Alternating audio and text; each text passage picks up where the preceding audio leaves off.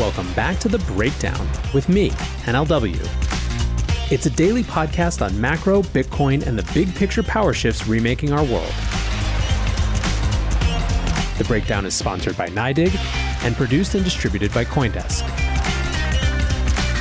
What's going on, guys? It is Saturday, July 31st, and that means it's time for the weekly recap. And what a week! Price action was interesting. We were going on 10 daily green closes as I recorded this, although options expiry seemed to have dragged the price of Bitcoin down slightly. There is still definitely a lot of optimism from a price perspective. This is perhaps unexpected given how much regulatory news has hit the wires this week and how much markets have seemed to respond to this sort of thing over the past few months. First of all, at the beginning of the week, we had three hearings that touched crypto one each about ransomware and CBDCs, but the main one from the Senate Banking Committee on the value of cryptocurrencies generally. That meeting showed simultaneously some clear work had been put in among certain senators to learn more about the space. But it also showed the entrenchment of a number of political opponents, most notably Elizabeth Warren, who lamented the shadowy supercoders, her term, who were the new exploitative superpower in this new financial sector that in fact would do nothing to break the power of the banks. Still, that was for the moment just bluster, and there was a heck of a lot of real action at the same time. Let's talk Binance first. Last weekend, Binance dropped max leverage from 100x to 20x, stopped crypto margin trading involving the sterling, the euro, and the Australian dollar, and finally, they reduced withdrawals for non KYC customers. This sucks in a broad sense of showing you the breadth of acceptance of overarching global KYC regimes, but also, to be quite honest, I was shocked that they still allowed as much non KYC withdrawal as they did. On Tuesday, CZ held a press conference where he said that while there was no urgency, Binance was looking for the right replacement for him. This was based on their need to find someone who had regulatory experience and who could lead the transition of the organization as they moved from tech startup to financial institution. Now, that is a big shift given how iconic CZ is and how closely connected to the brand he is. On Friday, there were two more pieces of news. First, that Malaysia's Securities Commission had issued a public reprimand against Binance and were ordering it to shut down its websites and mobile apps in the country. Bigger than that, though, was that Binance announced that users in Germany, Italy, and the Netherlands would be unable to open new derivatives positions effective immediately. There was a lot of chatter on whether this might mean the beginning of the end of derivatives in general, but for now, the relevant thing is that this is yet another move on Binance's part to try to outrun regulatory issues. Speaking of, Brian Brooks, former head of the Office of the Comptroller of the Currency, former Coinbase lawyer, and now CEO of Binance US, sat down and did an interview with Forbes. There were two main takeaways. The first is that Binance.us is raising a big round, and while Brooks wouldn't give details, he said that term sheets are signed. Second, he is definitely trying to minimize the relationship between Binance and Binance US, effectively reducing it to just a licensing agreement for the name. So, a ton going on there, but still, we've barely scratched the surface.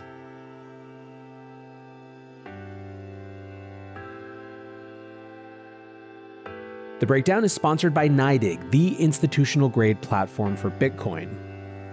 As longtime listeners know, NYDIG is a major force in the Bitcoin space, and they're now making it possible for thousands of banks who have trusted relationships with hundreds of millions of customers to offer Bitcoin. That mainstream access is critical for all of us, and you can learn more about it at nydig.com slash NLW. That's N-Y-D-I-G dot com forward slash NLW.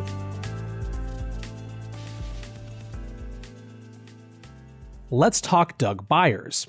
I mentioned that he had introduced comprehensive legislation yesterday to regulate crypto. And if page length is a measure of comprehensiveness, then man, is this comprehensive. In fact, it's so long that people's reactions are still rolling in, but here are a couple takes from crypto lawyer Gabe Shapiro. He organizes it into good, bad, and ugly, and in the good column, he said that the definitions used are reasonably technically accurate. Low bar, right? He also said that there's a reasonably good approach to securities law, a fairly narrow definition of virtual asset service providers for Bank Secrecy Act purposes, and that the Act basically lays off DeFi because it more or less admits to not understanding it yet. In the bad column, he says that it gives the SEC and CFTC exclusive power to classify the top 25 currently trading tokens as either securities or commodities with no clarity on the process and at their sole discretion. In the ugly column, boy, there's a lot, and a lot of it's around stablecoins. He tweets that the act, quote, has blanket, probably totally unenforceable and possibly unconstitutional rule that no person may issue, use, or permit to be used a digital asset fiat based stablecoin that is not approved by the Secretary of the Treasury. This is treating stablecoins like Schedule 1 drugs, end quote. Effectively, this makes every stablecoin not approved by the Department of the Treasury illegal. It requires FinCEN to try and ban anonymizing services and anonymity enhanced tokens. Gabe's summary is, quote, all in all, although this bill would take a big bite out of the value and confidence in our industry, in spirit it is unsurprising and fairly measured. But in a few key places, its overbreadth or ambiguities raise civil rights and other issues that need to be addressed. End quote. I've had a few of you ask on Twitter about my thoughts on this, and while I still haven't had a chance to really dig in, on spec I agree with a lot of what Gabriel says. My biggest thought, though, is that this is one congressman introducing a bill. We now get to review and comment on and advocate for changes around and get our legislative allies involved in, and you see where I'm going here. There is room for a democratic process. That means there's room to rework it. So I almost don't have to care too much right now how bad it is to start. Instead, my questions are how much support does this version have? How much room to change it is there?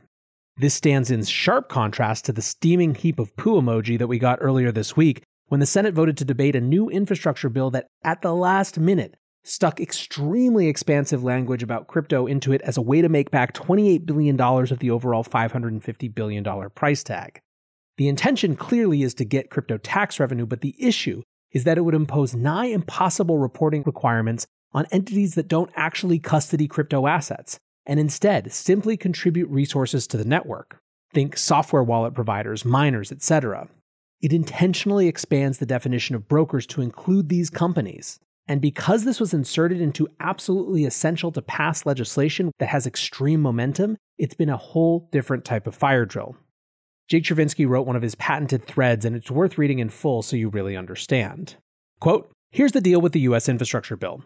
A new provision has been added that expands the tax code's definition of broker to capture nearly everyone in crypto, including non custodial actors like miners, forcing them all to KYC users. This is not a drill. The bill expands the definition of a broker to include any person who, for consideration, is responsible for and regularly provides any service effectuating transfers of digital assets. Earlier drafts said even if non custodial and explicitly included DEX and P2P markets. This definition is so broad it could apply to nearly every economic actor in the US crypto industry if read literally. That includes proof of work miners and proof of stake validators, since providing a service to effectuate transfers of digital assets for consideration seems to fit both. It might include a huge range of DeFi market participants too, like decentralized exchange liquidity providers, liquidators, protocol governors, etc. Depending what for consideration means, it might also extend to non economic actors like node operators or wallet developers. The scope here could be massive, the tax code requires brokers to comply with IRS reporting requirements. Most importantly, they have to give Form 1099s to their customers and file them with the IRS too. To fill out Form 1099s, brokers have to collect customer data, including name, address, phone number, etc. This means brokers have to KYC customers to comply with IRS reporting requirements. As a result, the provision functions as a surveillance mandate, just like the one Secretary Mnuchin proposed in the final days of the Trump administration. As before, this is a very bad idea. As those who understand crypto already know, users are pseudo anonymous and access is permissionless. It's literally impossible for non custodial actors like miners to get the information they need to do Form 1099s. In practice, this could mean a de facto ban on mining in the USA. This sounds insane, but it really might happen. Most crypto legislation goes nowhere, it's easy to ignore. Not this time. This provision is part of the bipartisan and otherwise popular infrastructure bill, which is moving quickly through Congress and is highly likely to pass. What does crypto have to do with infrastructure, you ask? The bill has to include pay for provisions to raise revenue for new spending so that it's revenue neutral as a whole. The broker definition is one of the pay for provisions in the Senate draft of the bill. There are three main ways to raise revenue in a bill like this increase current taxes, add new taxes, or improve tax compliance. This allegedly falls in the third category, making people pay taxes they already owe. Congress thinks crypto is full of tax evaders. It isn't. The infrastructure bill is estimated to cost greater than $1 trillion. Congress scored the new broker definition at $28 billion in added tax revenue. I have no clue how they got this number or how it's even possible to calculate. Regardless, this is no way to handle major new regulations. This is a deeply misguided provision that, if adopted, will do far more harm than good to US interests. I'll give you my top five reasons why. First, it defies logic to adopt a regulation for which compliance is literally impossible unless the goal is to kill the industry. Second, it'll be a huge foreign policy failure. After China made the geopolitical blunder of forcing miners out of their country, many of us hoped the US would take market share in this crucial sector. We can't make the same mistake China did. We have to stay in the game. Third, it won't work.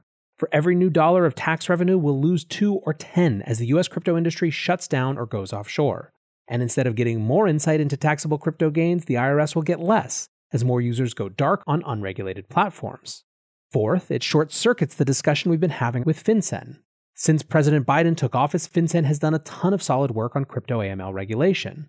We should keep that process going, not cut it off by sneaking KYC in through the tax code's back door. Fifth, the burden it'll place on civil rights is unacceptable. Our Fourth Amendment right to privacy limits how much surveillance governments can mandate without a warrant. And in a post SolarWinds world, the last thing we need to do is expose more sensitive information to a security breach. So, what can we do? To start, don't panic. This provision isn't final yet and it can still be changed. Even if it passes as is, it shouldn't take effect until 2023 at earliest, so at least we'll have time to try to undo it in Congress or the courts. This may be a long fight. If you're a US citizen, call your members of Congress, especially Senator Portman if you're in Ohio. If anyone says this won't help after we held off FinCEN and the FATF, I'll lose my mind. If you're a leader of a US crypto company and aren't involved in this yet, reach out to me or the team at the Blockchain Association. Your voice is especially important. Things are moving fast, which can feel scary. But as it was with FinCEN's proposed rule, it's been amazing to see this entire industry come together this week to fight against this. We really do have some of the best and brightest on our side. So that was extremely long. You got a little long read Sunday on Saturday, but I shared it because it does such a good job of laying out all the pieces of this. Picking up on that last thread of people coming together to fight this, MarketWatch published a piece called Crypto Allies Rally Against Ignorant New Tax Rules in Bipartisan Infrastructure Deal. Warren Davidson of Ohio said, quote, crypto has been around since 2008. For over 10 years, the space has had zero regulatory clarity, but it took the Senate all of a few days to use crypto taxes as pay fors for a bloated infrastructure deal. Davidson also asked whether the move was, quote, skillfully crafted or maliciously ignorant. Kristin Smith of the Blockchain Association pointed out, as Jake did, that many of these actors targeted simply could not comply because they don't have visibility into their customer transactions. She said, quote, instead of rushing through an untested provision with vast unintended consequences, we encourage Congress to work with industry to find language that works for all stakeholders, keeping America at the forefront of crypto innovation. There's also been a lot of weird talk going around about how much crypto is contributing to unpaid taxes. The IRS commissioner in April told the Senate Finance Committee that the absence of crypto transaction reporting contributed to $1 trillion of unpaid taxes. As Su Zhu tweeted, however, Son, the entire market cap is 1.5 trillion. If you want to collect 1 trillion of tax, you have to help send this asset class to 30 trillion first. In either case, work behind the scenes continues and there still is a ton of confusion. Nick from CoinDesk tweeted yesterday, heard from various folks that things were still somewhat fluid regarding crypto tax reporting requirements, although I didn't expect this level of fluidity, referring to a tweet from Senator Rob Portman saying that the bipartisan group hasn't finished drafting its bill. Then someone else tweeted that the Senate is currently debating this. I prepped the weekly recap on Friday afternoon, so it's possible, if not likely, that something new will have happened by the time you're hearing this. I'll do my best to keep you up to date. In the meantime, though, I'll end on this positive note. Don't forget that the reason that there is such an increase in regulatory scrutiny is that there is a corresponding rise in us Bitcoiners and crypto users. Crypto.com this week released its latest study on global crypto users and found that between January and June, the number more than doubled from 106 million in January to 221 million in June. It had taken nine months to go from 65 million when Crypto.com started tracking to hit the 100 million user level, so the rate of growth is also accelerating. Put differently, the constituency of crypto users is bigger than ever. That means more people to advocate and fight. So let's make those voices heard. For now, guys, I hope you're headed into a great weekend. I appreciate you listening, and until tomorrow, be safe and take care of each other. Peace.